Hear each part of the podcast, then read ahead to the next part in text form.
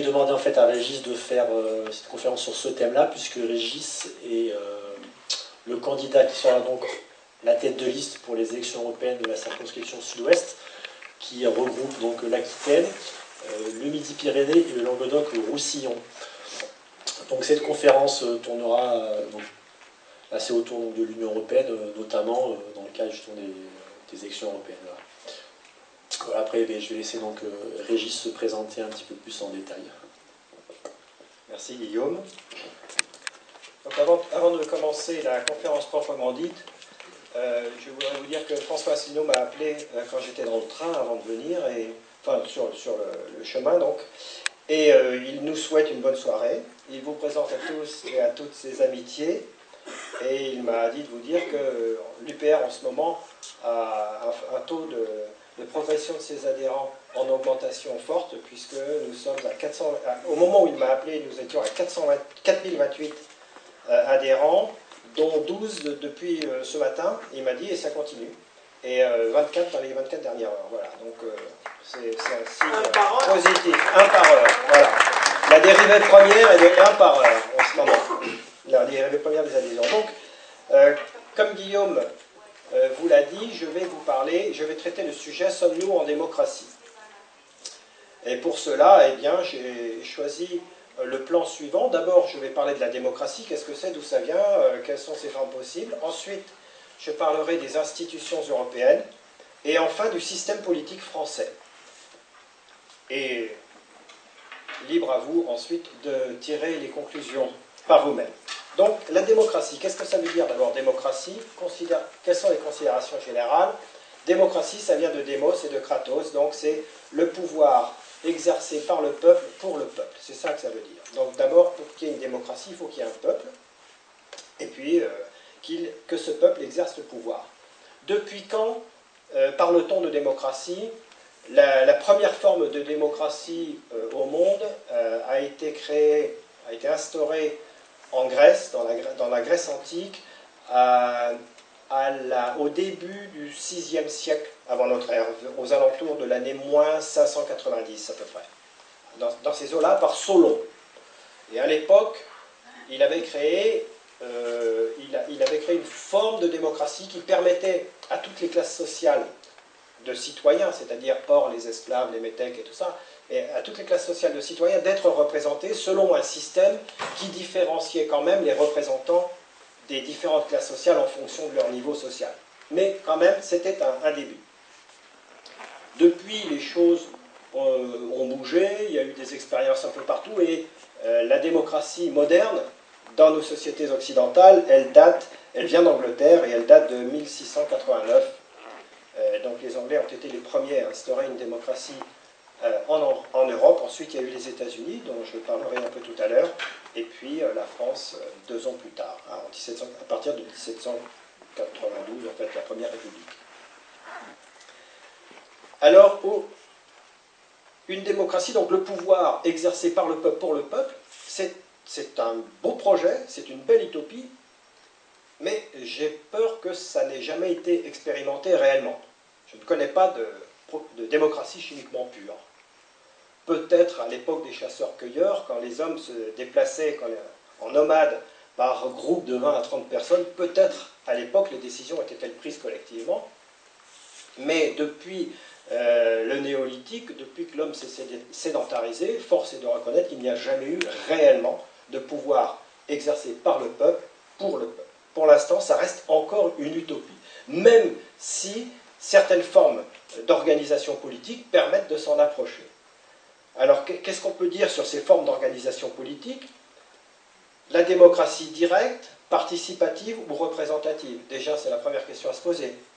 Directe, c'est le référendum, oui, effectivement, sur des questions précises, mais ça ne permet pas de gouverner, on ne peut pas gouverner par référendum, prendre toutes les décisions par référendum, donc il faut bien un organe de gouvernement.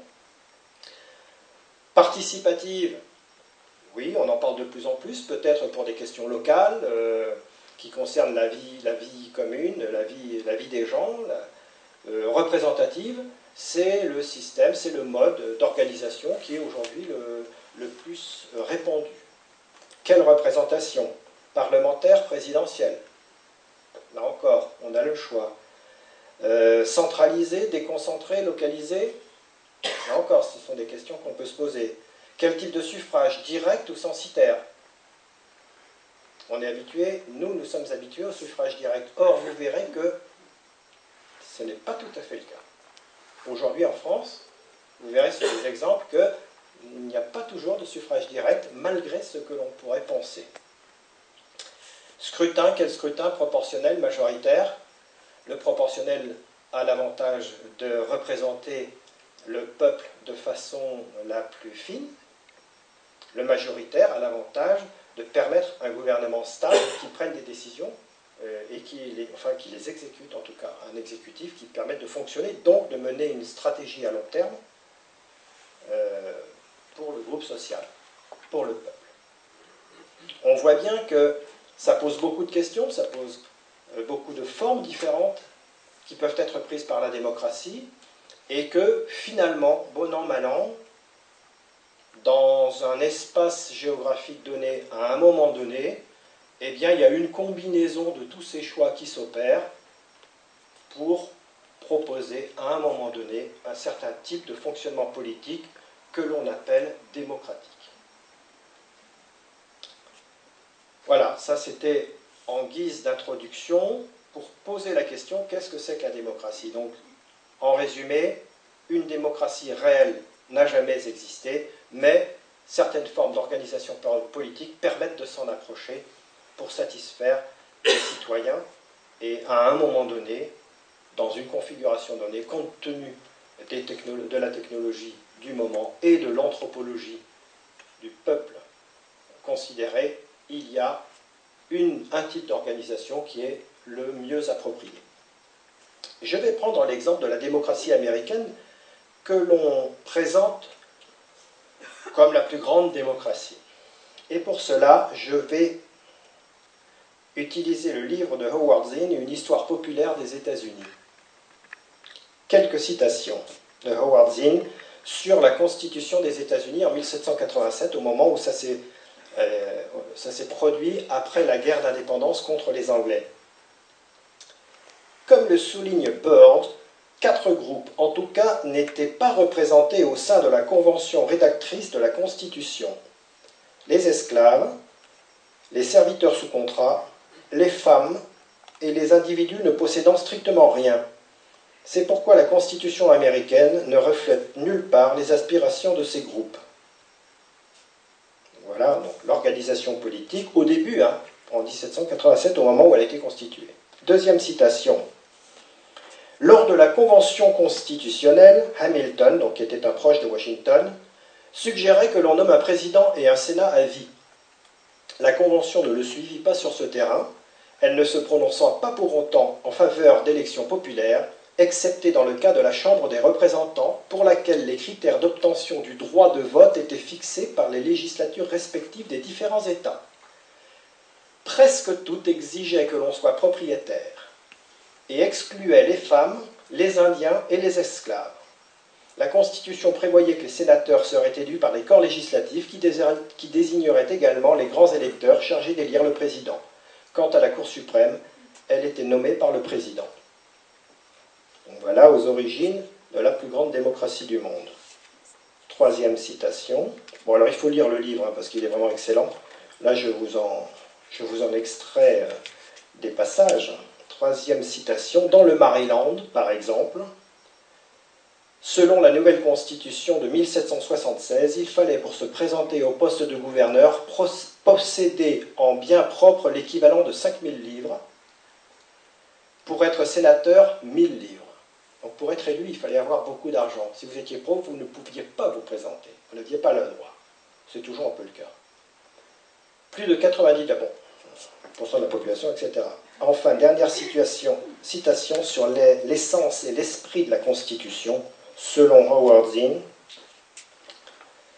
La Constitution il illustrait donc parfaitement la complexité du système américain.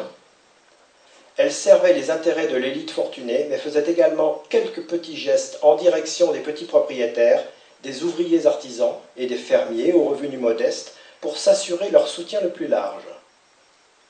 Les gens modérément prospères qui composaient cette base formaient en outre un rempart efficace contre les Indiens, les Noirs et les Blancs pauvres.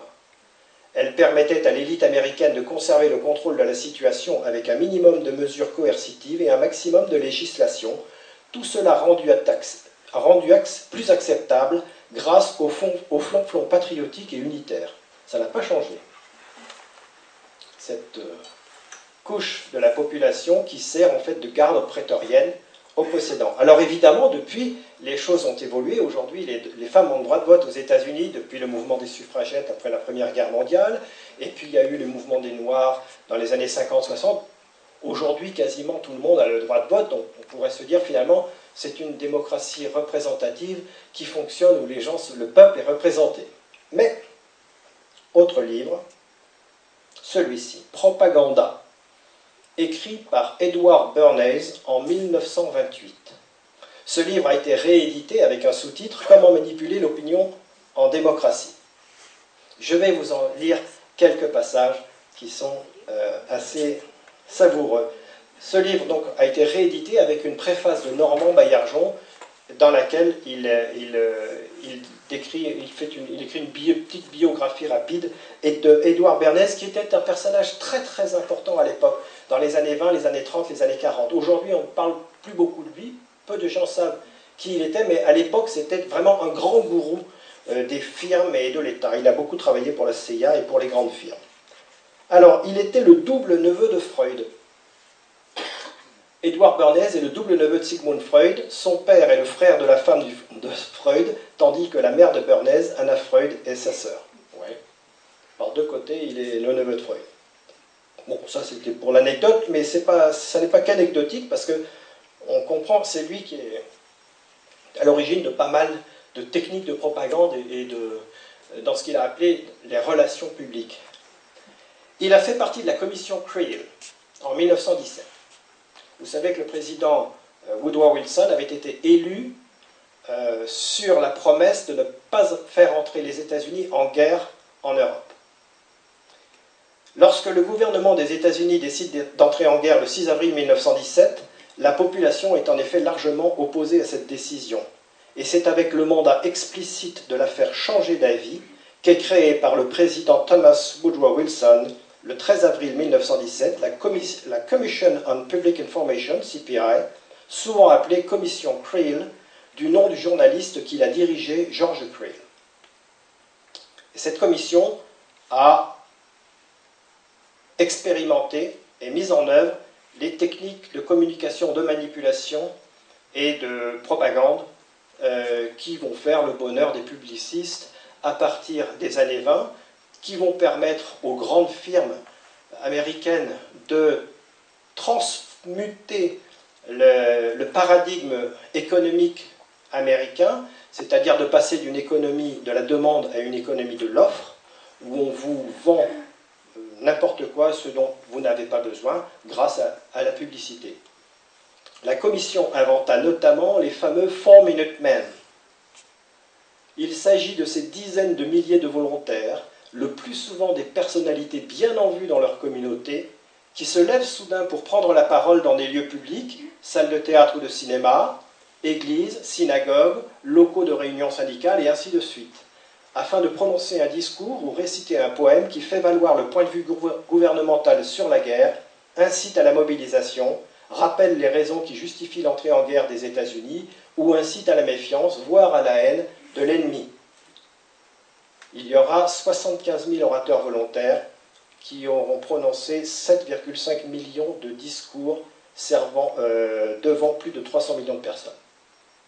Donc la personne d'autorité qui à un moment donné prend la parole. Vous voyez bien ce dont je parle. Cet homme en blanc, en blouse blanche, avec des lunettes très sérieuses, qui est derrière sa paillasse, avec son microscope, et qui vous dit ce dentifrice-là, c'est le meilleur du monde et c'est celui-là qu'il faut utiliser. C'est la même technique.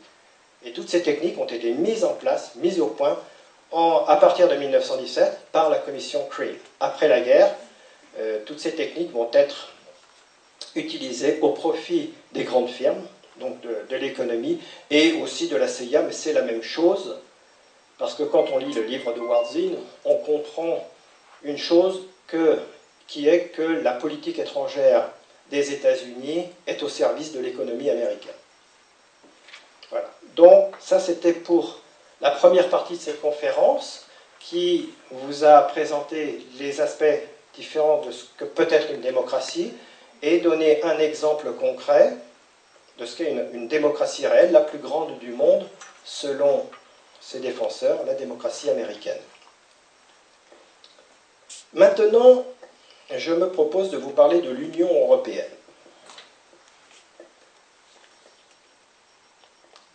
D'abord, quand on parle de l'Union européenne, il faut parler des origines. Donc, tous, les, tous les adhérents de l'Union populaire républicaine connaissent le nom de Walter Hallstein. Walter.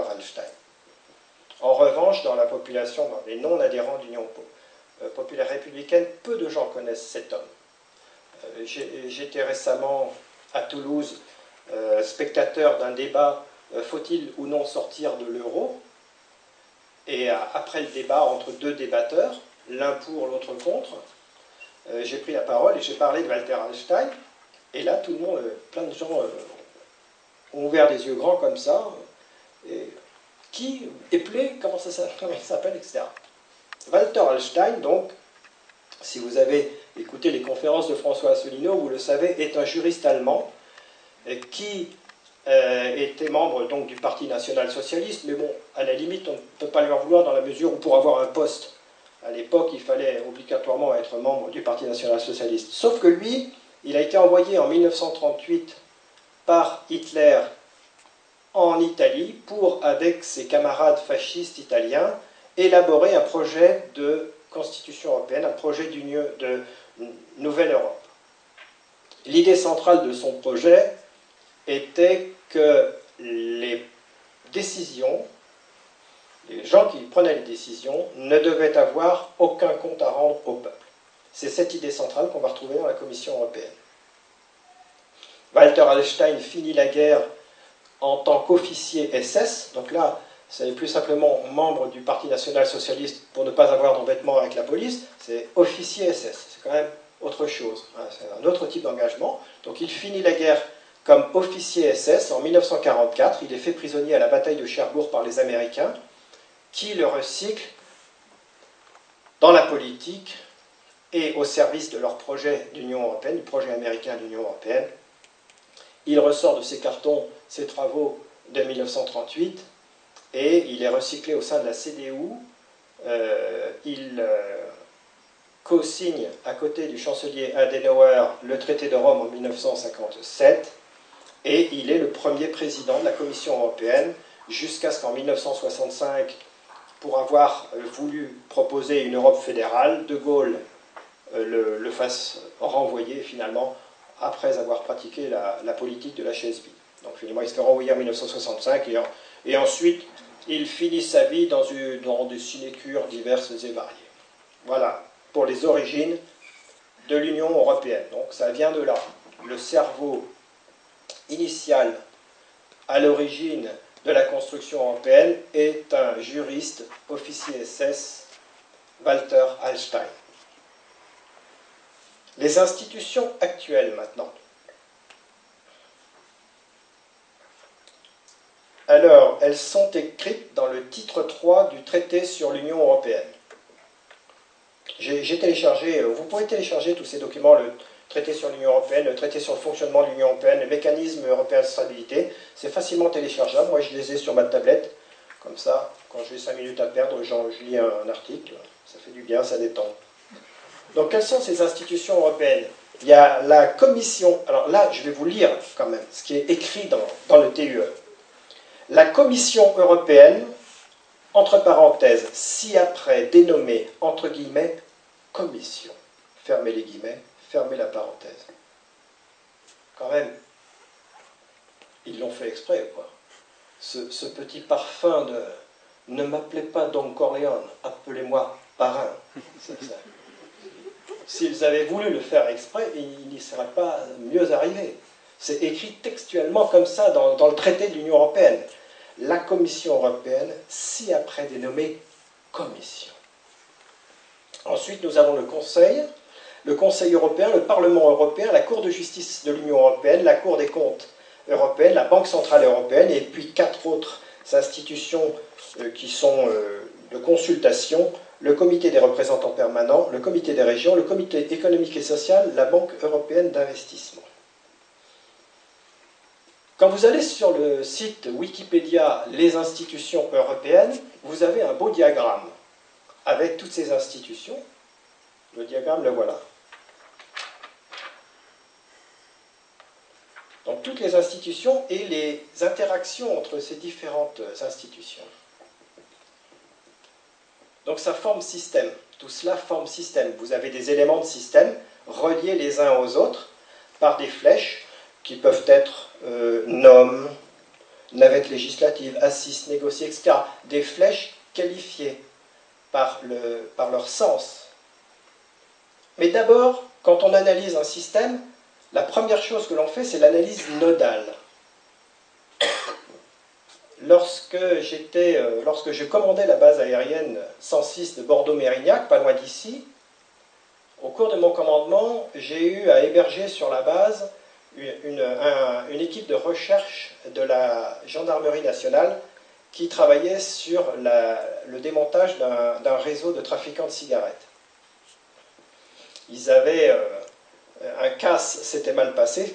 C'était un, réseau de trafiquants qui, qui, qui, agissait dans le sud-ouest. Et euh, lors d'un casse euh, dans le, euh, dans le Pays Basque, au Pays Basque, un, un, des casseurs avait oublié son téléphone portable. À partir de ce téléphone, qui a été mis sur écoute sur les ordres d'une juge d'instruction, de la juge d'instruction de Pau, à partir de ce téléphone, ils ont reçu des coups de fil d'autres téléphones. Et donc ils ont pu relier, connecter ce téléphone aux autres, puis en mettant les autres sur écoute, connecter avec toutes les autres.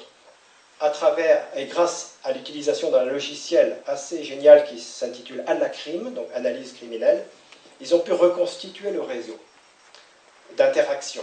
Et euh, l'adjudant-chef qui, dirigeait l'équipe de recherche, donc évidemment je suis allé les voir, puisque comme je, je leur fournissais des, locaux et de l'hébergement sur la base.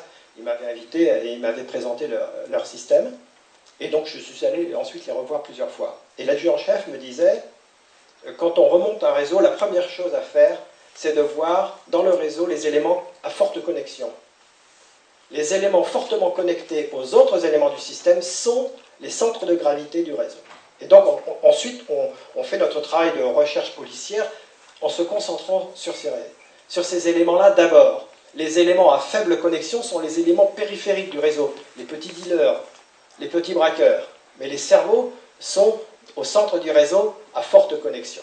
Et donc, c'était amusant parce que quand j'allais les voir de, de, mois en mois ou toutes les deux semaines, je voyais ben, des, des, des, cases qui au départ étaient symbolisées par un point d'interrogation, puis ensuite il y avait une photo, et puis ensuite un nom, une adresse, etc. Et comme ça, ils ont reconstitué tout le réseau jusqu'à faire l'opération euh, d'arrestation massive euh, avec euh, l'aide du GIGN à Bordeaux.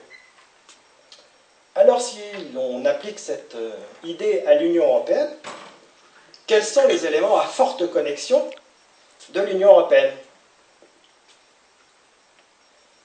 La Commission, huit liens, elle est connectée à tous les éléments du système, sauf les deux banques. Ensuite vient le Conseil de l'Union européenne, quatre liens. Je passe les autres. Le Parlement européen, deux liens. C'est un élément périphérique du système. Ce n'est pas un élément central. L'élément central, c'est la Commission. Le Parlement européen est un élément périphérique. La BCE, zéro lien la, e, la BCE n'a aucun lien avec aucune des institutions de l'Europe. Elle n'a de compte à rendre à personne, surtout pas au peuple. En revanche, elle a des comptes à rendre à Goldman Sachs, mais pas au peuple européen ni à aucune de ses institutions. là, on a vu l'analyse nodale, c'est-à-dire les interactions au sein du réseau. Voyons maintenant dans le détail ce que fait qualitativement chaque élément du système, chaque institution.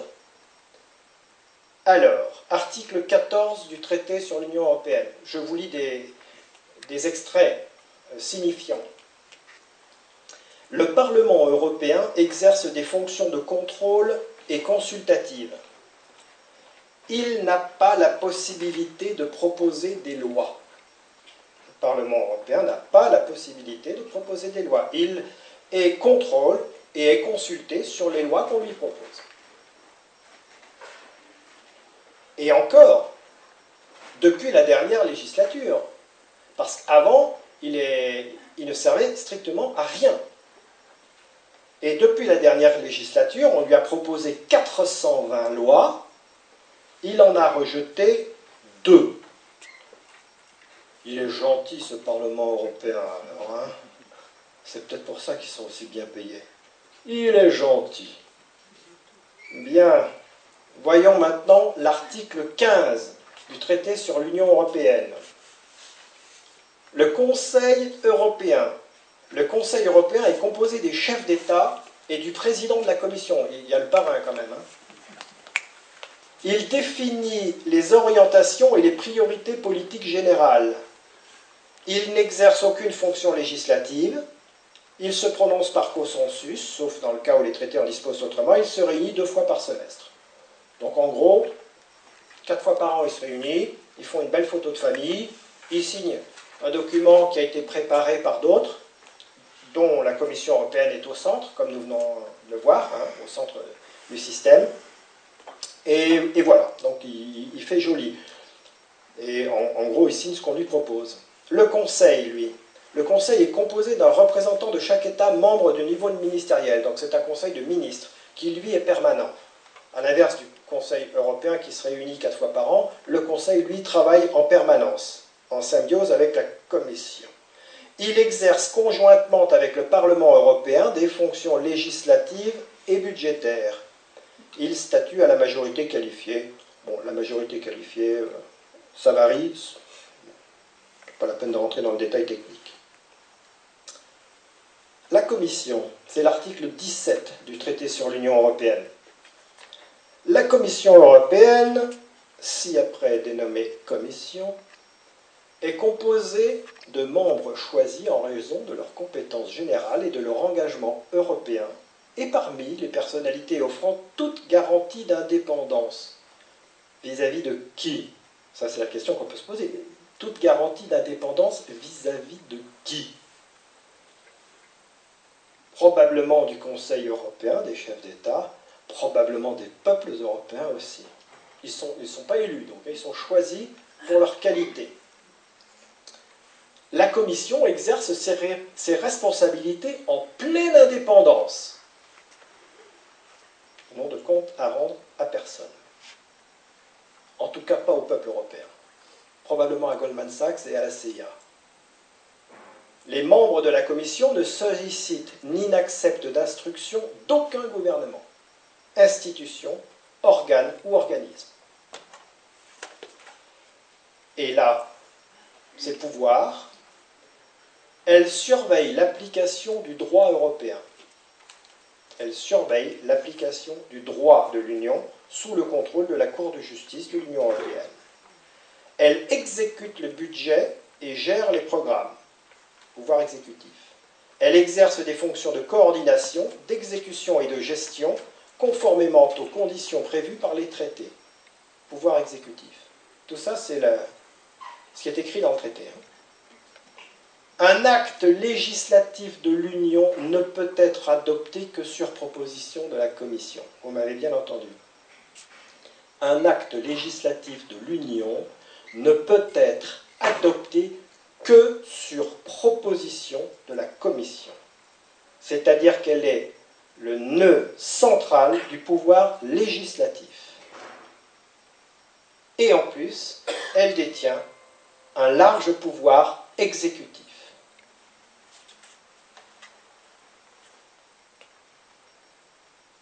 En parallèle, elle surveille l'application du droit.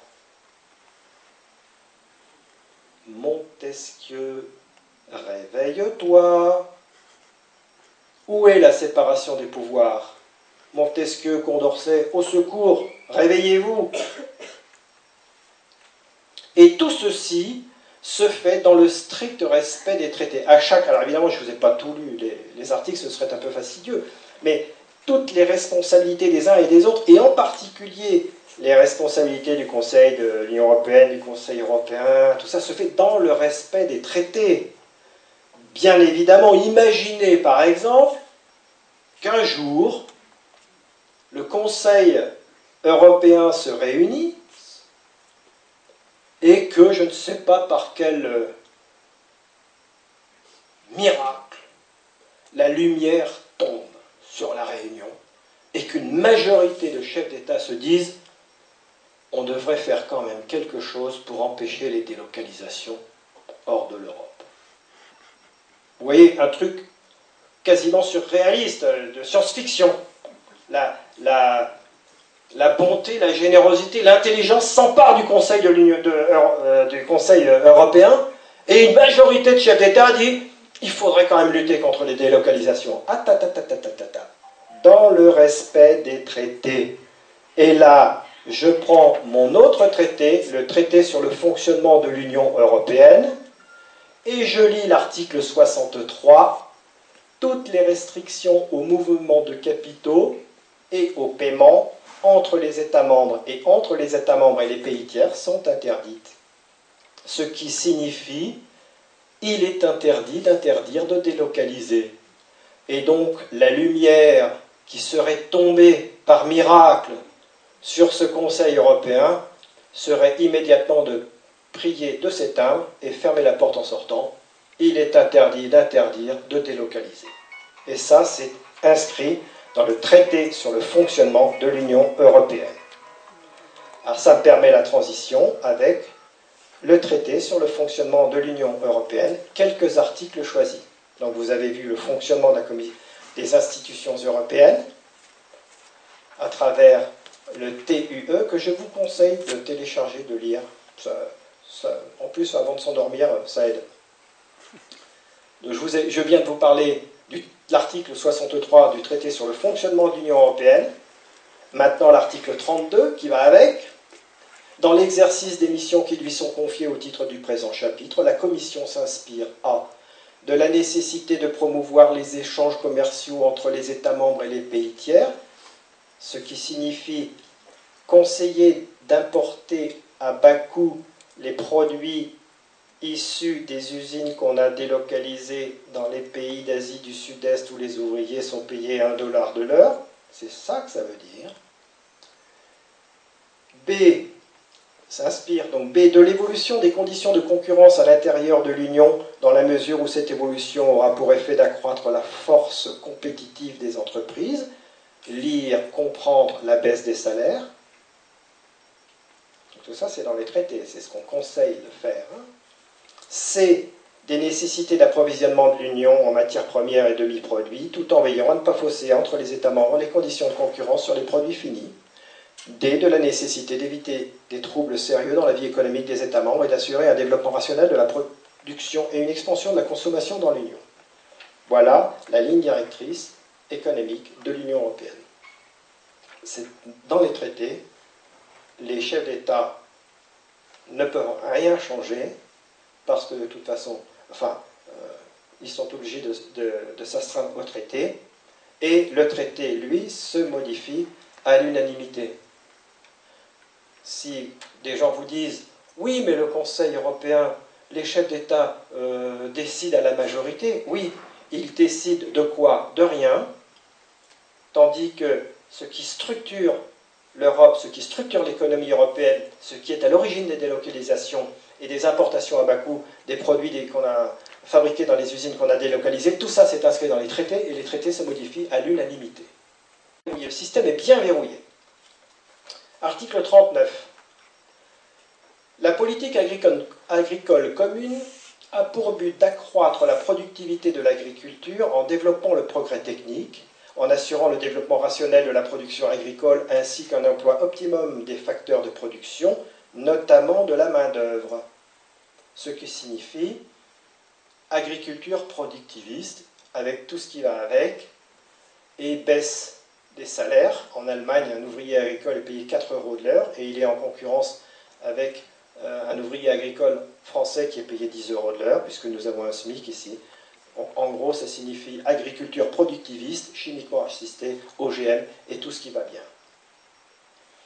Assurer ainsi un niveau de vie équitable de la population agricole, notamment par le relèvement du revenu individuel de ceux qui travaillent dans l'agriculture, stabiliser les marchés, garantir la sécurité des approvisionnements, assurer des prix raisonnables dans les livraisons aux consommateurs. Tous ces derniers items, combinés, concourent au regroupement et à la concentration des exploitations. Concrètement, c'est le résultat. Il y a 450 suicides, suicides d'agriculteurs chaque année en France. 450. Aujourd'hui, euh, la radio nous bassine avec deux djihadistes et maintenant une, plus une, ça fait trois qui sont partis euh, en Syrie via la Turquie, etc., des, des adolescents. 450 agriculteurs français se suicident chaque année, et ça, les médias n'en parlent jamais.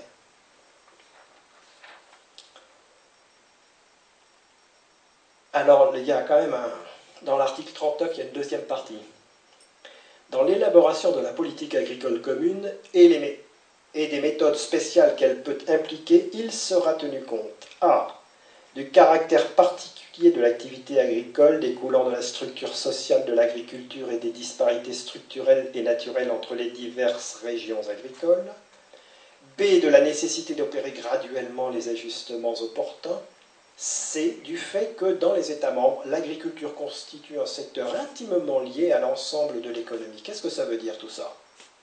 Ça veut dire, on va aller vers l'objectif que, l'on s'est fixé, mais attention, c'est un sujet sensible, il faut y aller doucement, pas à pas, sans heurter de front les agriculteurs. C'est ça que ça veut dire.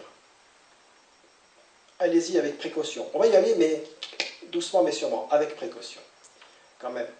L'agriculture, c'est la terre, hein, c'est les racines. Article 106. Les entreprises chargées de la gestion de services d'intérêt économique général ou présentant le caractère d'un monopole fiscal sont soumises aux règles des traités, notamment aux règles de la concurrence. Ça veut dire la casse des services publics. Simple. Pas besoin de faire une longue interprétation. Et d'ailleurs, ça se vérifie dans les faits. Article 121. Le Conseil, sur recommandation de la Commission, élabore un projet pour des grandes orientations des politiques économiques des États membres et de l'Union et en fait un rapport au Conseil européen. Il y a un aller-retour avec le Conseil européen, puis des recommandations du Conseil. Il informe le Parlement européen. Il l'informe. Ensuite, le Conseil surveille les États membres et évalue l'ensemble. Lorsqu'un État mène une politique non conforme, la, politique peut adresser, la, commission, la commission peut adresser un avertissement. Le Conseil, sur recommandation de la Commission, donc on voit que c'est toujours la Commission qui pilote tout, peut adresser des recommandations et les rendre publiques. Donc, on voit que la Commission décide des politiques économiques des États membres. C'est la Commission européenne qui décide les politiques économiques des États membres. C'est pas François Hollande, c'est pas Jean-Marc Ayrault, c'est pas le ministre de l'économie, c'est la Commission européenne qui décide. Les coups de boutoir répétés sur notre système de retraite par répartition en sont la conséquence directe. Si Berlusconi s'est fait virer, c'est parce qu'il a refusé à un moment donné d'accepter ce que la Commission lui intimait de faire. Article 123. Il est interdit à la BCE et aux banques centrales nationales d'accorder des découverts ou tout autre type de crédit aux institutions, organes ou organismes de l'Union, aux administrations centrales, aux, autorités régionales ou locales, aux autres autorités publiques, aux autres organismes ou entreprises publiques des États membres. L'acquisition directe auprès d'eux par la Banque Centrale Européenne ou les banques centrales nationales des instruments de leur dette est également interdite. Alors ça, en fait, ça reprend la loi 1973 que l'on a appelée Giscard Pompidou Rothschild. C'est l'instrument de fabrication de la dette. Aujourd'hui, 50 milliards d'euros annuellement sont consacrés au remboursement des intérêts de la dette. La dette n'est pas intéressante en tant que telle, elle est intéressante parce qu'elle crée des intérêts. Et ces intérêts, 50 milliards d'euros par an, que le peuple français verse pour payer les intérêts de la dette, en fait, ça, c'est un impôt qu'on paye aux institutions financières internationales, privées pour la plupart. C'est ça que ça veut dire. Ils ont réussi à lever l'impôt sur les peuples grâce au subterfuge de la dette. Si on avait la dette, on l'a, remboursée largement. Mais non, artificiellement, on nous maintient une dette qui nous fait payer 50 milliards d'euros par an. Voilà, ça c'est l'article donc 123. L'article 42. Après un long développement, ah il y a un très très long développement qui est un peu du charabia. Le dernier alinéa de l'article 42, c'est le traité sur l'Union européenne, pardon. De, article 42 du traité sur l'Union européenne. Les engagements et la coopération dans ce domaine, donc il s'agit de la défense, demeurent conformes aux engagements souscrits au sein de l'organisation du traité de l'Atlantique Nord, qui reste pour les États qui en sont membres, le fondement de leur défense collective et l'instance de sa mise en œuvre. Notre politique de défense et notre politique extérieure est, subordonnée aux décisions des États-Unis d'Amérique, si on le veut bien quand même. À l'intérieur du traité de l'Organisation de l'Atlantique Nord, euh, on n'est pas obligé de souscrire à tout. Là, après, ça dépend si on est un bon petit, un bon bon élève, un bon toutou, ou si on est un peu revêche, bon là ça dépend. Mais on voit qu'aujourd'hui, on est plutôt un bon toutou. Alors maintenant, je vais aborder le mécanisme européen de stabilité. Pas pour vous dire ce qu'il fait, tout ça, bon, vous le savez en gros, hein.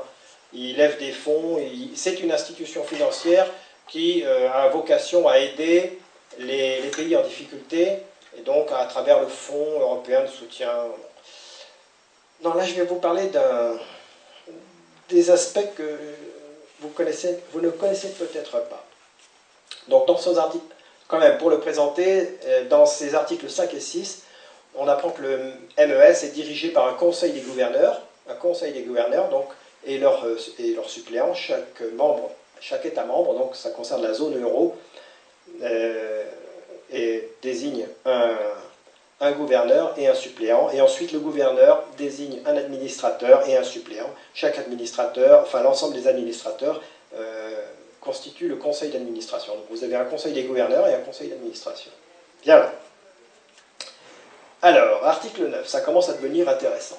Les membres du MES s'engagent de manière irrévocable et inconditionnelle, irrévocable et inconditionnelle à verser sur leur demande, sur demande, les fonds demandés par le directeur général en vertu du présent paragraphe dans les 7 jours suivant la réception de la dite demande.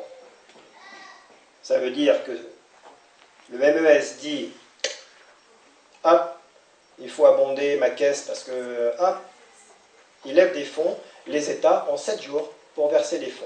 Sinon, il y a des pénalités. Donc c'est un. C'est plus qu'un chef, hein. c'est une autorité. Euh, alors, vous avez l'article 32, statut juridique, privilèges et immunité. Je n'invente rien, c'est écrit comme ça dans le texte. Vous pouvez télécharger le MES sur Internet. Article 32, statut juridique, privilèges et immunité. Il me semblait qu'une certaine nuit du 4 août 1789, en France, les privilèges avaient été abolis.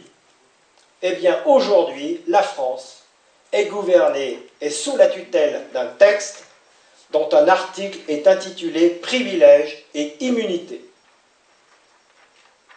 Quel beau renversement de l'histoire. Alors, quels sont-ils? Article 32, donc statut juridique, privilèges et immunité. Le MES possède la pleine personnalité juridique. Alors oui, si quand même j'ai oublié une chose, son siège principal, son siège et son bureau principal sont situés à Luxembourg. On se demande pourquoi. Moi, j'ai aucune idée. Je n'ai pas suffisamment d'imagination en plus pour euh, comprendre pourquoi il est situé à Luxembourg. Le MES possède la pleine euh, personnalité juridique et la pleine capacité juridique pour acquérir, aliéner des biens meublés et des biens meubles et immeubles, conclure des contrats, ester en justice, conclure en accord, etc. Alors, le MES et ses biens, ses financements et ses avoirs, où qu'ils soient situés et quel qu'en soit le détenteur, jouissent de l'immunité de juridiction sous tous ses aspects les biens, les financements les avoirs du MES, où qu'ils soient situés et quel qu'en soit le détenteur, ne peuvent faire l'objet de perquisition, de réquisition, de confiscation, d'expropriation ou de toute autre forme de saisie ou de mainmise de la part du pouvoir exécutif, judiciaire, administratif ou législatif. Ces gens sont au-dessus des lois. Les archives du MES et tous les documents qui lui appartiennent ou qu'il détient sont inviolables opacité totale. Ça s'appelle une mafia. Hein. Dans la mesure nécessaire à l'exercice des activités prévues par le présent traité, tous les biens, financements et avoirs du MES sont exempts de restrictions, réglementations, contrôles et moratoires de toute nature. Vous n'aviez pas lu le MES Il faut le lire, c'est intéressant.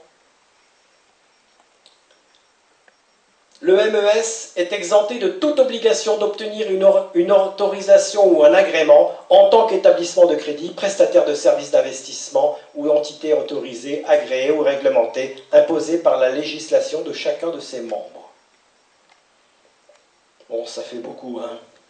L'immunité des personnes, c'est l'article 35. Dans l'intérêt du MES, le président du Conseil des gouverneurs, les gouverneurs, les gouverneurs suppléants, les administrateurs, les administrateurs suppléants, ainsi que le directeur général et les autres membres du MES ne peuvent faire l'objet de poursuites à raison des actes accomplis dans l'exercice officiel de leurs fonctions et bénéficient de l'inviolabilité de leurs papiers et documents officiels. L'article 36 qui suit est intitulé Exonération fiscale je, ne, vais pas le lire, ce n'est pas la peine. Je, voudrais rester un moment sur le fait, sur l'immunité des personnes. Et parler, et faire une petite parenthèse sur ce qu'est l'esprit de la justice. Euh, René Girard, dans son livre La violence et le sacré, décrit un peu les processus qui, au cours de l'humanité, se sont mis en place pour réduire les violences au sein des groupes sociaux. Dans les sociétés primitives, quand quelqu'un, euh, quand il y avait un crime, on le vengeait, on vengeait ce crime. Et par ce faisant, on courait le risque euh, d'un cycle infernal de la vengeance réciproque. Le père, un individu de la famille A tue un individu de la famille B, le fils de la victime de la famille B va tuer le fils de l'assassin de la famille A, le petit-fils, et on n'en sort pas.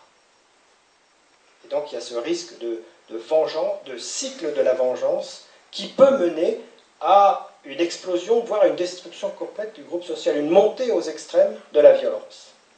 Pour arrêter ce processus, pour faire cesser ce processus, les sociétés primitives avaient mis en place euh, ce que l'on appelle le, un processus euh, rituel, un rituel, celui de la victime émissaire. L'idée était la suivante. À un moment donné, on substitue au coupable une victime émissaire, un innocent. C'est-à-dire qu'on va sacrifier un innocent en place et lieu du coupable, car si on s'en prenait au coupable, on, remettrait de, l'énergie dans, le, cercle vicieux, dans le cercle de la vengeance réciproque. Donc on s'en prend à quelqu'un d'autre qui symbolise le coupable. Et par ce fait-là, on arrête le processus de la vengeance réciproque. C'est comme ça, dans les sociétés primitives, que se réglait la, tentative de baisse des tensions au sein d'un groupe social et pour éviter une explosion de violence dans la société. ce processus fonctionne plus ou moins bien et à un moment donné, il y a, la société arrive à un niveau de maturité qui fait que ça ne fonctionne plus et c'est encore en Grèce que ça se passe, à la fin du 7e siècle avant notre ère, vers moins 620 aux alentours de ces, eaux-là, c'est euh, Dracon, un autre grec, donc un peu euh, plus ancien que Solon. C'est quasiment au même moment de la grande mutation de la société grecque. Dracon invente, pose les bases, les fondements de la justice moderne. C'est-à-dire que, à la toute-puissance des familles qui se font vengeance, il substitue et impose l'autorité de l'État. Et par ce fait, il crée une asymétrie d'ordre social. Ce n'est plus la famille A qui va se venger de la famille B, c'est la collectivité tout entière qui va récupérer la vengeance à son compte et dans une asymétrie d'ordre social va pouvoir punir le coupable. La justice de Dracon se voulait implacable, ça a donné l'adjectif draconien, d'ailleurs.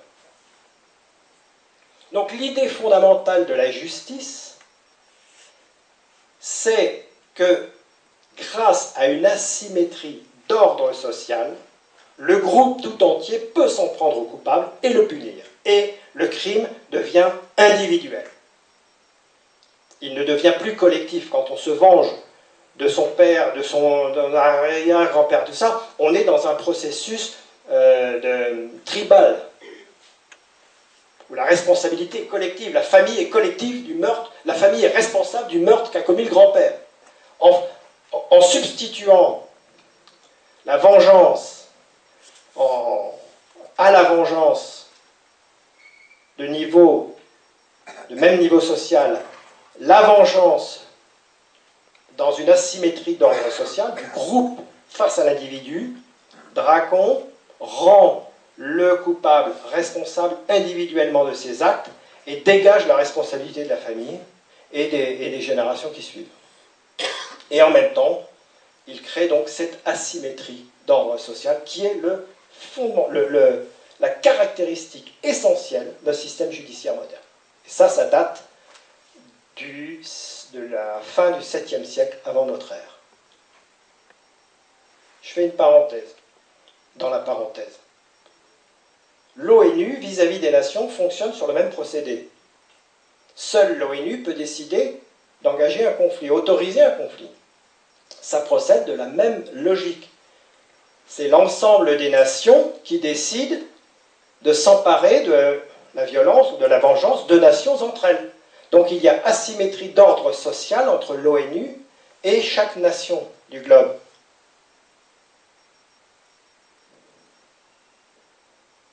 Quand un homme qui a pignon sur rue, ou des hommes qui ont pignon sur rue, ou peu importe qui il soit, disent on peut se passer de l'ONU pour engager une opération militaire contre un tel ou un tel, ces hommes démontrent une chose simple, c'est qu'ils n'ont pas atteint la maturité philosophique de Dracon, qu'ils sont dans une logique pré-draconienne, tribale, primitive. C'est ça que ça veut dire. Hein. Je ne cite personne, ce serait trop facile. Et si vous entendez quelqu'un qui dit il faut y aller, il faut faire la guerre, on n'a pas besoin de l'ONU, ce type a 27 siècles de retard intellectuellement. Il en est resté au niveau des civilisations primitives. Je referme la parenthèse à l'intérieur de la parenthèse et je referme la deuxième parenthèse aussi pour dire que les gens qui ont écrit le MES, qui ont placé tous ces gouverneurs, administrateurs au-dessus des lois, c'est-à-dire en fait pas au-dessus des lois, à côté des lois, se rendent-ils compte de ce qu'ils font? Parce que si vous soustrayez un individu à la justice, c'est-à-dire la justice qui fonctionne dans, cette asymétrie d'ordre social, si vous soustrayez un individu à cela, ça veut dire implicitement que vous le remettez dans la logique de la vengeance. Il faut être un culte idiot et fou pour faire une chose pareille. J'espère que les administrateurs et les gouverneurs du MES ont de bons euh, gardes du corps. Parce que ce texte les met en danger. Encore une fois, pour écrire une chose pareille, il faut être inculte, idiot et fou.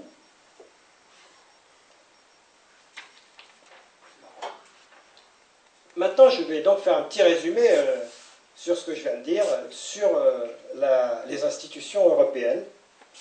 En résumé, ah non, non, non, non, non, j'ai un. Alors, si, j'ai une petite cerise sur le gâteau quand même. Quelques, quelques citations. À propos du. Vous savez qu'à un jour, il y a un chef d'État qui a voulu faire un référendum. En Grèce en plus, ça tombe bien quelques siècles après Solon et Périclès. Et voici comment Georges Papandréou s'est exprimé devant le Parlement grec. C'était en novembre, non, c'était en octobre 2011. C'est l'expression la plus forte de la démocratie, un grand moment de patriotisme pour les citoyens. Alors donnons le dernier mot au peuple et laissons les citoyens décider. C'est beau comme de l'antique. Réaction. 1er novembre 2011, Le Point, source AFP. La décision de Georges Papandreou de recourir à un référendum annoncé lundi soir semait la panique sur les bourses et alimentait les critiques des pays partenaires. le référendum, qui est l'outil le plus chimiquement pur de la démocratie, est considéré comme un coup de poignard dans le dos de l'Union européenne. Si les mots ont un sens, cela signifie que l'Union européenne est un système totalitaire, ou alors les mots n'ont pas de sens. Comme disait Confucius, quand les mots perdent leur sens, les hommes perdent leur liberté. Donc dans tous les cas, que les mots aient un sens ou pas, les hommes perdent leur liberté. C'est une tautologie. 1er novembre 2011, Le Parisien, référendum grec, Pampandriou persiste et signe. Tempête sur la zone euro, persiste et signe. Il est méchant. 1er novembre, France Inter, Emmanuel Jarry à 13h55. Le projet de référendum grec sur le plan européen de sauvetage financier de la Grecque a semé le trouble mardi à Paris, comme dans les autres capitales de la zone euro, mais un familier du dossier, proche du gouvernement français, a confié à Reuters que c'était vraiment une très mauvaise nouvelle parce qu'il accroît l'incertitude. Une incertitude que détestent plus que tous les marchés financiers, comme l'a montré dès ce mardi la chute des valeurs bancaires sur les places boursières européennes. L'incompréhension, voire la consternation, prédomine partout dans la zone euro. L'usage du référendum crée la consternation. Le maire UMP de Nice, Christian Estrosi, proche de Nicolas Sarkozy, a qualifié de totalement irresponsable sur France Info la décision de Georges Papandréou. C'est irresponsable de demander son avis au peuple, vous entendez? Qui a, selon lui, cédé à la panique face aux manifestations populaires en Grèce. Lors de son intervention télévisée de jeudi dernier, Nicolas Sarkozy avait estimé que l'admission de la Grèce dans la zone euro, au début des années 2000, avait été une erreur. Ce fut une erreur parce que la Grèce est rentrée avec des chiffres qui étaient faux et que son économie n'était pas prête, a-t-il expliqué. Alors, qui a trafiqué les chiffres? Goldman Sachs. Qui chez Goldman Sachs? Qui était consultant de Goldman Sachs qui a trafiqué les chiffres? Non, M. Papademos. Celui-là même qui va être désigné chef d'État du gouvernement grec, de la Grèce, après que l'on eut viré Georges Papandreou. Non, avouez quand même ça ne s'invente pas.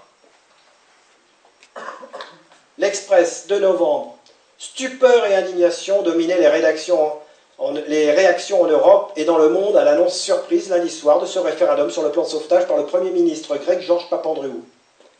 Un nom des électeurs grecs pourrait être un prélude à une faillite du pays qui menacerait la viabilité de la zone euro. Le président français Nicolas Sarkozy et la chancelière allemande Angela Merkel Merkel, qui se rencontre mercredi à Cannes doit se tenir le G20, un G20 à partir de jeudi, se sont déclarés mardi écoutez bien, déterminés à faire appliquer le plan de sauvetage de la Grèce malgré l'annonce du référendum.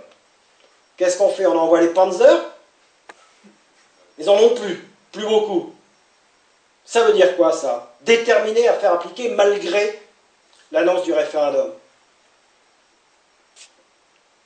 Que pense le PS de l'idée du référendum grec? L'aile gauche du parti soutient la démarche du Premier ministre grec, le reste ne s'adapte pas sur la question, et tous préfèrent évoquer la gestion de la crise par Nicolas Sarkozy, avec en tête le référendum de 2005. Eh oui.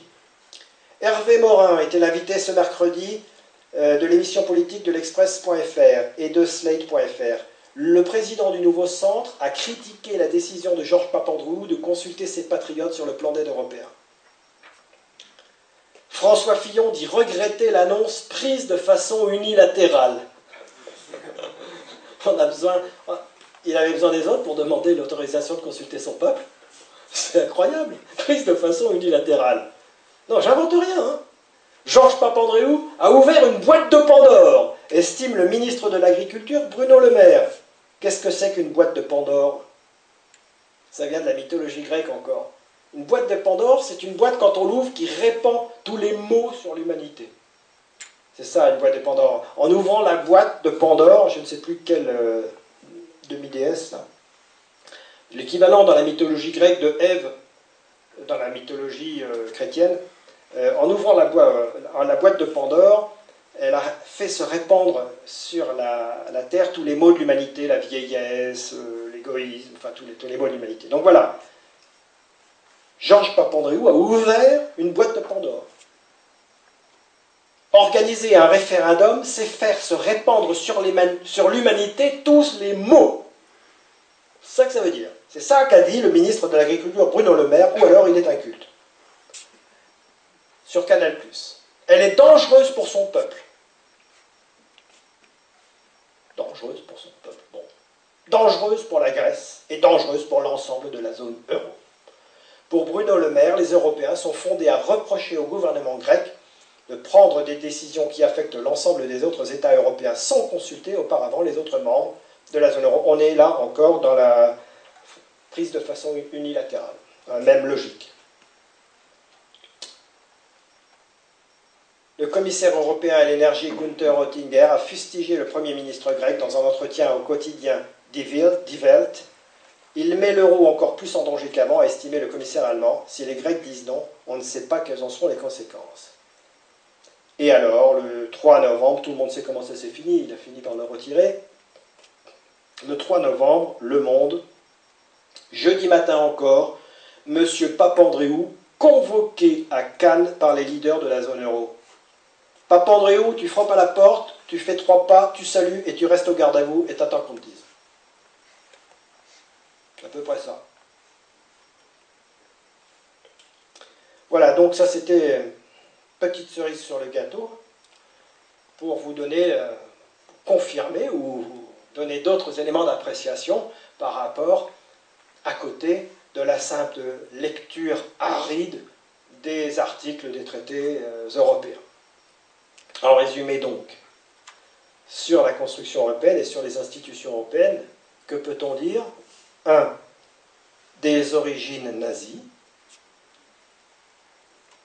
2. Une concentration des pouvoirs par un organisme, la Commission européenne, si après dénommée la Commission, composée de personnes non élues. 3. Une banque centrale qui n'a aucun compte à rendre au peuple, et certainement pas à Goldman Sachs. 4 un traité, le traité sur le fonctionnement de l'Union européenne, qui impose des politiques ultralibérales en, économie et soumises aux États-Unis en matière diplomatique et militaire. 5. Un organisme financier, le MES, autoritaire, bénéficiant de l'immunité et de privilèges. Voilà en résumé un tableau de ce que sont les institutions européennes. Alors maintenant, le système politique français. C'est la troisième et dernière partie de mon exposé. Comment ça fonctionne?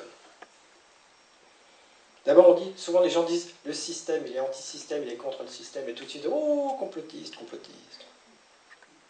Non, système n'est pas un gros mot. Un système, ça se décrit, ça s'analyse. La systémique, discipline née après la Seconde Guerre mondiale, du fait que l'on que l'on n'avait pas d'outils conceptuels, méthodologiques, intellectuels pour comprendre les systèmes complexes, justement. Les sciences, jusqu'au XIXe siècle, ont été des sciences dures, c'était la physique, les mathématiques, tout ça, ça a permis de, en gros, comprendre à peu près 15% des phénomènes qui se passent dans l'univers. Ça, sert à fabriquer des, lampes électriques, ça sert à faire voler des avions, ça sert à construire des TGV, mais ça ne sert pas à comprendre la complexité. Et donc après, à travers la biologie et d'autres disciplines comme ça, la sociologie, après la Seconde Guerre mondiale est née une discipline transdisciplinaire justement qui est intitulée systémique. Il y a euh, deux livres, deux pavés euh, emblématique de cette discipline, le livre de Bertha Lanfi intitulé La théorie générale du système, le livre de Lemoigne intitulé La théorie du système général. C'est presque les mêmes titres, mais ce sont deux pavés. Moi j'ai lu le deuxième. Et donc, système n'est pas un gros Qu'est-ce qu'un système? Selon euh, les définitions, euh, bon, il y a plusieurs définitions, mais moi j'en retiens une qui me semble la, plus simple à comprendre et la plus pertinente. Un système, est un ensemble d'éléments en interaction dynamique, organisés en fonction d'un but et immergés dans un environnement. Donc un ensemble d'éléments, tout à l'heure je vous ai décrit le système européen à travers l'analyse nodale, en interaction dynamique, c'est-à-dire des éléments qui interagissent entre eux, dynamiquement, organisés en fonction vers un but, et immergés dans un environnement. Il y a plusieurs caractéristiques à un système. Il y a plusieurs, d'abord, nécessités. Un système est confronté à deux nécessités. La nécessité de conservation, donc se maintenir en vie, se, survivre à lui-même, et deux, d'évolution, d'adaptation. Donc, deux, c'est la droite et la gauche, quoi, en gros. Deux nécessités qui paraissent contradictoires, mais en fait qui sont complémentaires. Il y a une notion aussi une propriété des systèmes, pas de tous les systèmes, mais de certains systèmes, en particulier les systèmes émergents, c'est la propriété d'émergence, justement. C'est-à-dire que ce sont surtout les systèmes biologiques et les systèmes humains. C'est l'idée que un système possède une propriété que ne possède aucun des éléments du système et qui est supérieure à tous les éléments du système. Je prends un exemple. Une fourmilière. Dans une fourmilière, chaque fourmi réagit de façon binaire à quelques stimuli simples. En gros, phéromone, il trouve des phéromones, il suit, il ne trouve pas de phéromones, il va ailleurs. Donc, la fourmi peut être qualifiée d'individu bête. Elle réagit de façon binaire à un stimuli simple. Mais l'interaction de toutes les fourmis au sein de la fourmilière crée une intelligence collective qui, elle, vraiment possède une intelligence. Donc, l'intelligence de la fourmilière est une fonction émergente du système.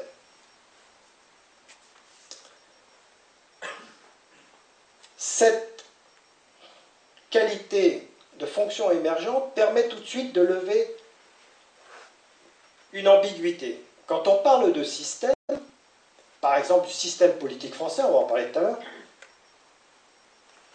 il ne faut pas s'imaginer qu'il y a un groupe d'individus qui se réunissent dans une, euh, dans une cave ou une soupente et qui décident de tout. Chaque élément du système suit sa propre logique et joue pour sa propre logique, pour sa propre survie, mais c'est l'ensemble des interactions qui fait que le système est organisé en fonction d'un but. Tiens, d'ailleurs, à ce propos, j'ai oublié une citation, mais qui va dans ce sens. Les hommes au chapeau pointu qui décident de tout et qui se réunissent dans une cave. C'est le, le, tout début du bouquin de Bernays. Tout, tout, tout, tout début, je vous le lis. La manipulation consciente, intelligente des opinions et des habitudes organisées des masses joue un rôle important dans une société démocratique. Ceux qui manipulent ce mécanisme social imperceptible forment un gouvernement invisible qui dirige véritablement le pays. C'est le tout début du bouquin de Bernays. C'est lui qui écrit ça en 1928. Nous sommes pour une large part gouvernés par des hommes dont nous ignorons tout, qui modèlent nos esprits, forgent nos goûts, nous soufflent nos idées. C'est là une conséquence logique de l'organisation de notre société démocratique. Cette forme de coopération du plus grand nombre est une nécessité pour que nous puissions vivre ensemble au sein d'une société au fonctionnement bien huilé. Écoutez ça, qui va dans le sens de ce que je viens de dire à propos du système. Le plus souvent, nos chefs invisibles ne connaissent pas l'identité des autres membres du cabinet très fermé auquel ils appartiennent. On a là l'exemple d'une euh, qualité émergente. Donc il ne faut pas s'imaginer, il ne faut pas être conspirationniste en gros. Ça, ce que je vous dis là, c'est pour dégonfler tout de suite l'idée que quand on parle de système, on est conspirationniste. Non, chaque individu au, au sein du système suit sa propre logique. Et c'est les interactions qui font que l'ensemble a une qualité émergente supérieure, qui va vers un but unique. Évidemment, dans le cas du système politique, il y a des individus qui, eux, savent où on va. Alors, comment est-il composé ce système politique? D'abord, quel est son but? Bon, c'est pas très difficile à deviner. Si vous avez euh, suivi, euh, lu, écouté ce que, les citations de Howard Zinn sur la Constitution américaine euh, et les citations d'Edward Bernays, il n'est pas très difficile d'imaginer que le but du système politique, c'est de maintenir, de l'ordre social tel qu'il existe. C'est-à-dire maintenir les élites au pouvoir, enfin les élites entre guillemets, la classe dominante au pouvoir, euh, à travers un système politique qui a l'apparence d'une démocratie et euh, de façon à, à maintenir la paix sociale. Quels sont les éléments de ce système? Il y a les partis politiques traditionnels, et il y a les médias dominants. Tous font partie du même système. Les médias dominants font partie du système politique français. Ils sont en interaction avec les partis politiques et, les, personnalités politiques au sein de ces partis, à qui ils donnent la parole. Et, euh, tout ça interagit. Mais quand même, ils sont immergés dans un environnement. Hein.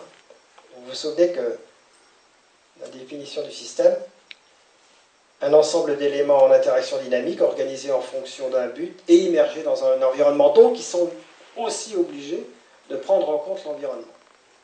Et en particulier, ils ont des, pressions de l'environnement, qui peut être le peuple, par exemple, ou alors l'absence de peuple. Si l'audimat d'un média dégringole, le média va devoir réagir parce qu'il est nourri par sa logique propre qui est de survivre. Donc il va falloir qu'il s'adapte, quitte à inviter des gens qu'on ne peut pas inviter, qu'on n'a pas le droit d'inviter. Ou qui défendent des idées qu'on n'a pas le droit de défendre. Donc des partis politiques, des médias, tout ça interagissent et forment l'opinion publique politique. Quels sont les grands partis politiques? Il y en a je vais les regrouper par trois. Il y a déjà un grand parti politique, qui est le parti unique, qui est européiste, donc ultralibéral en économie, et soumis aux, intérêts américains en politique étrangère. Ce parti unique est composé de différents éléments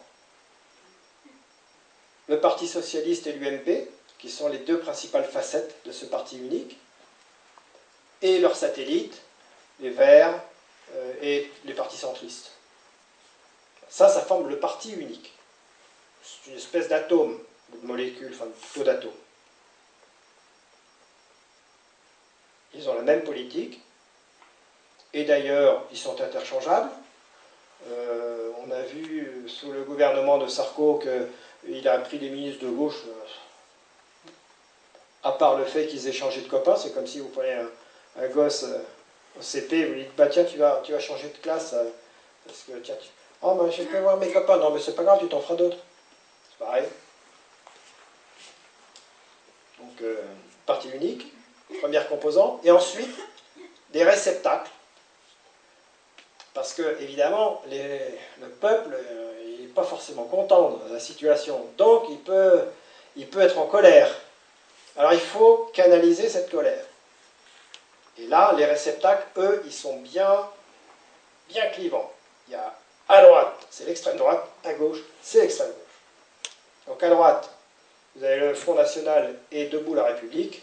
À gauche, vous avez euh, le Front de gauche et le nouveau parti anticapitaliste. ces réceptacles, qui ont accès aux médias évidemment, parce qu'ils font partie du système, donc ils sont en interaction dans le système, ont pour fonction de recueillir les mécontents en les clivant et de façon à ce qu'ils ne soient jamais suffisamment nombreux pour pouvoir atteindre les sommets. Et deux précautions valent mieux qu'une.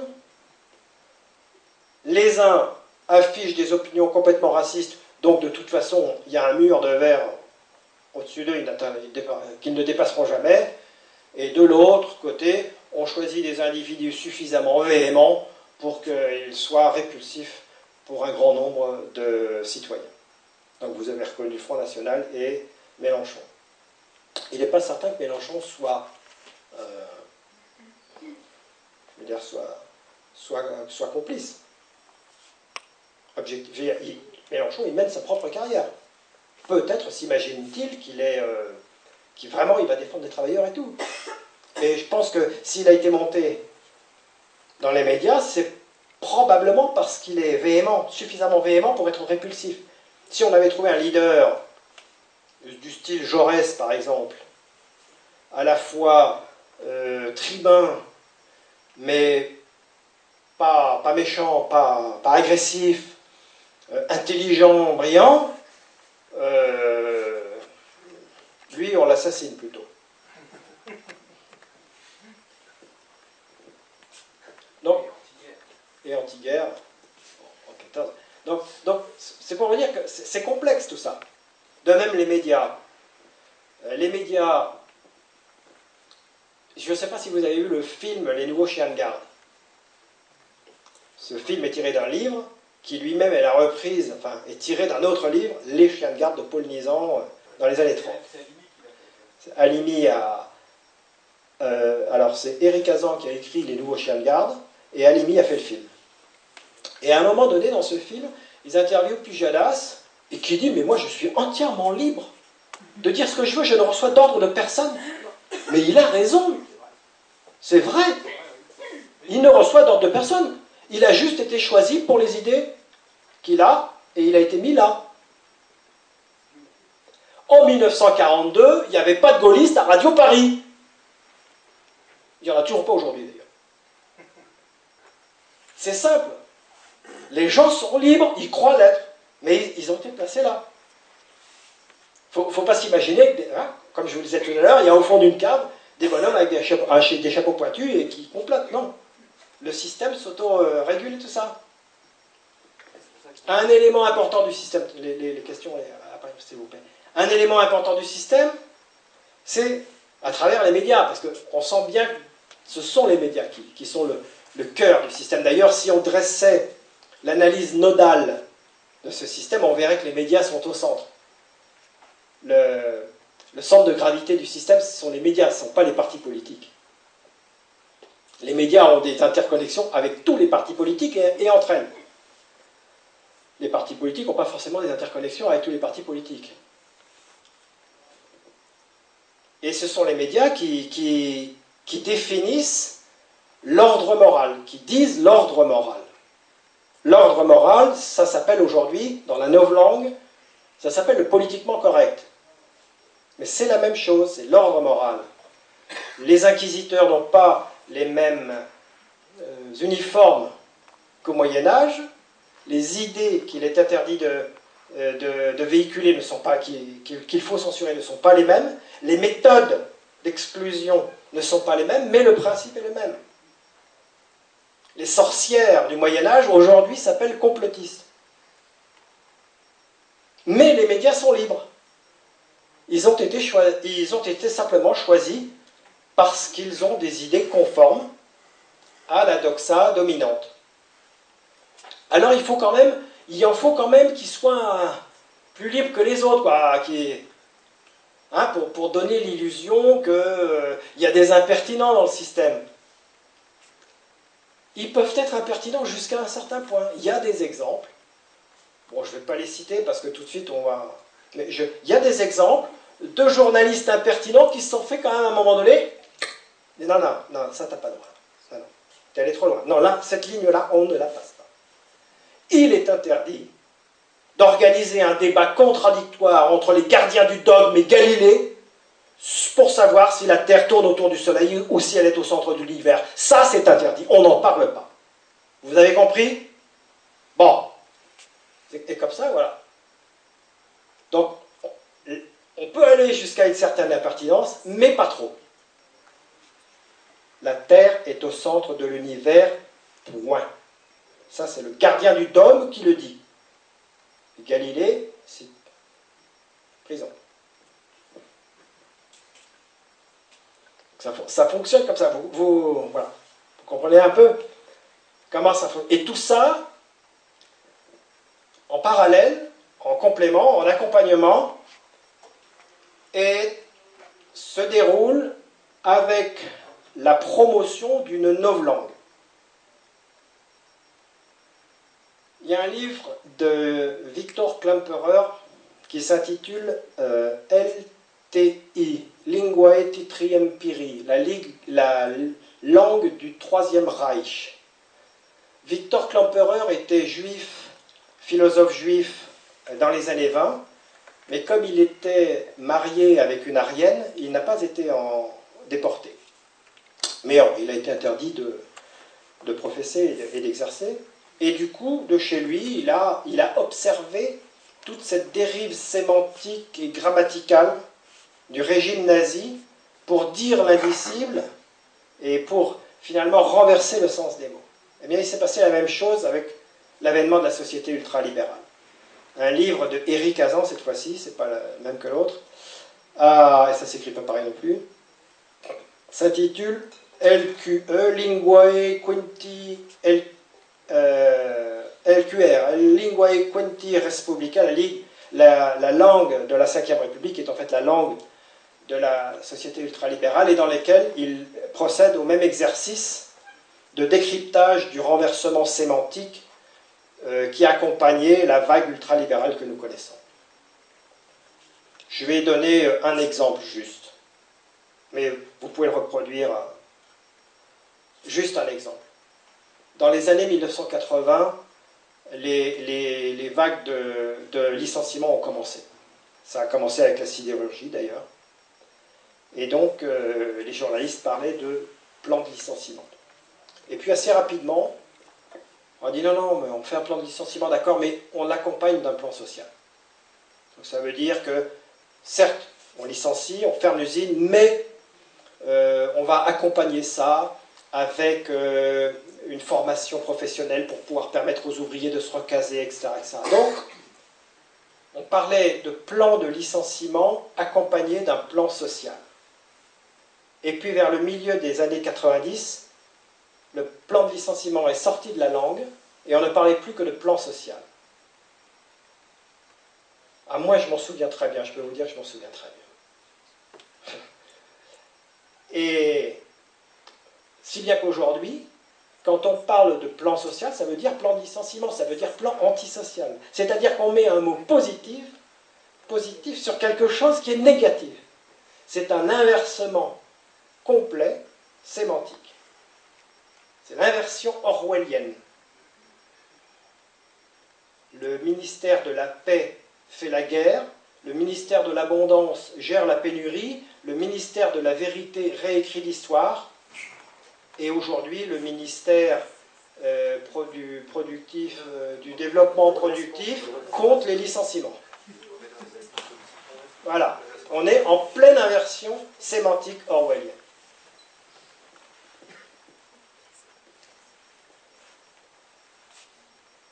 Alors je reviens au système politique français et, et en particulier à un point, on l'a abordé euh, à travers les, les institutions européennes, on a vu la dépossession du peuple par le haut. C'est-à-dire qu'aujourd'hui, le peuple n'est plus souverain. les décideurs que l'on élit euh, président de la République ne décident plus de rien. Les, députés euh, avalisent les directives européennes sous forme de loi française, ne décident plus de rien. Et par le bas, qu'est-ce qui se passe? Vous vous souvenez du début de mon intervention? Je parlais des différents modes de scrutin. Scrutin majoritaire, censitaire. Qu'est-ce qui se passe par le bas? On va le voir au, au municipal. Eh bien, il se passe la même chose, une dépossession du peuple, mais sous une autre forme, par la création des communautés de communes. Aujourd'hui, quand on vote pour un conseil municipal, on vote pour des gens qui n'auront pas le pouvoir, mais qui, eux, vont élire la direction de la communauté de communes qui aura le pouvoir. C'est-à-dire qu'en fait, on a institué un suffrage censitaire, sans le dire. Je ne serais pas étonné que le, taux d'abstention progresse à la prochaine élection municipale, parce que les gens commencent à s'en rendre compte de ça. Quand ils vont voir leur mère dans les petits villages, ils vont dire Mais l'école, pourquoi on Ah, ben c'est pas moi qui décide, c'est le bourg qui est à côté. C'est pas moi qui décide, c'est la communauté de communes. Donc les gens commencent à s'en rendre compte. On va voir le taux d'abstention à la prochaine municipale et, on verra bien. Parce que euh, jusqu'à présent, les municipales sont traditionnellement les, élections où il y a une forte participation, puisque euh, on élit des gens de proximité qui. Mais là, là, on va voir cette fois-ci. Donc il y a une sournoisement, on remet du suffrage censitaire là où il y avait du suffrage universel dans l'élection de proximité. Simplement par l'organisation, le regroupement des communes, en n'adaptant pas le mode de scrutin à, la nouvelle situation. Et cela a un effet collatéral. Les petits maires avant, un maire, je veux dire les petits maires, les maires de petites communes, un maire qui était euh, maire d'une commune de 150 électeurs ou 200 électeurs, il pouvait très bien donner son parrainage à un individu, euh, à un petit candidat, petit entre guillemets, non connu des, des, masses médias. Il pouvait très bien s'expliquer devant ses concitoyens en disant ben, je, donne mon parrainage à cet homme parce que euh, ça, ça, fait respirer la démocratie, on vit dans un pays démocratique, Ouais, finalement, tu as raison. Mais je ne partage pas ces idées, mais c'est pareil. Euh, mais, ça n'a rien à voir. C'est pour faire euh, respirer la démocratie. Et, et c'est un discours qui pouvait tout à fait passer. Aujourd'hui, du fait de ces regroupements de communes, dès que vous atteignez une masse critique, il n'y a plus de, liberté politique. Il y a une reprise par les partis politiques du système. Aujourd'hui, un maire qui veut donner sa, signature à François Asselineau, si la communauté de communes lui dit Eh, oh, oh, oh, oh, la rénovation de, ton école, là, tu tiens vraiment? Ou tu veux qu'on la remette au calendrier grec? Alors, hein. il y a une reprise. On verrouille encore le système par le bas. Donc, ça, c'est l'effet collatéral du suffrage censitaire, enfin, de la création des communautés de communes, des regroupements de communes, qui, d'une part, crée un suffrage censitaire qui élimine le citoyen, le peuple, et d'autre part, provoque un dommage collatéral qui verrouille encore plus le système.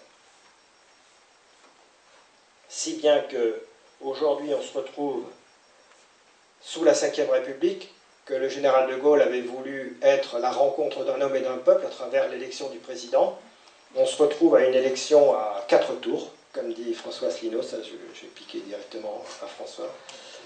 La présélection, un premier tour présélection par les médias dominants. Deuxième tour, la course 500 parrainages, le, seuil des 500 parrainages. Troisième tour, le premier tour de scrutin. Quatrième tour, le second tour de scrutin. Voilà. Où nous en sommes rendus. Je ne sais pas combien de temps j'ai mis, mais j'arrive à la fin. Alors, sommes-nous toujours en démocratie? Eh bien, je vous laisse tirer la conclusion par vous-même. Je vous invite à lire les traités, à visionner les conférences de François Asselineau pour ceux qui ne l'ont pas fait, ceux qui, les non-adhérents de, l'UPR, et comment nous en sortir de tout ça? Qui peut nous en sortir? Qui peut nous sortir de, là? Je ne vois vois qu'un qui peut le sortir, le peuple. Il n'y a que le peuple qui peut le sortir de là. Et c'est pour ça qu'il faut appeler à l'union du peuple pour rétablir la démocratie en France. Je vous remercie.